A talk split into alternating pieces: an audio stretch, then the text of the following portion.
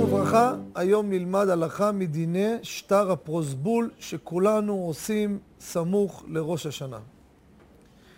כידוע אמרנו אנחנו לוקחים פתק, שטר, אם זה מודפס או אנחנו כותבים כתב יד, חותמים בפני שני עדים שמוסרים את כל החובות שלנו לבית הדין חשוב, לא סתם כל מי שמפרסם בית הדין רבותיי, בית דין חשוב, מפורסם, יש לכם בבני ברק, יש בבית דין הגדול, ברבנות ירוש...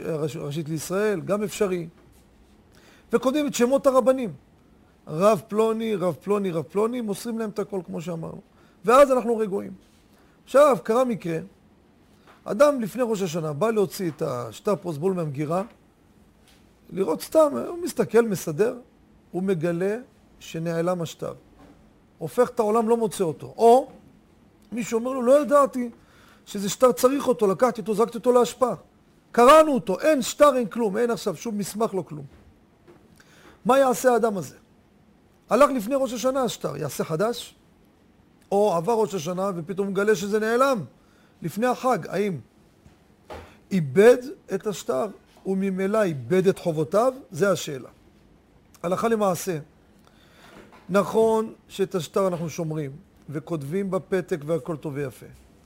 אבל עצם הפעולה שעשינו וכתבנו ומסרנו לבית הדין, אף שהראיה, שזה השטר, היא לא קיימת, הלכה למעשה, שמיטה בזמן הזה מדי רבנן, לא מעכב הדבר ולא הפסדנו שום דבר.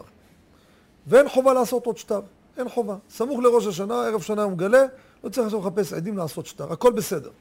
החובות שלך לא יימחקו, והכל על מקומו, בא בשלום ואין מה לחשוש. תודה רבה וכל טוב.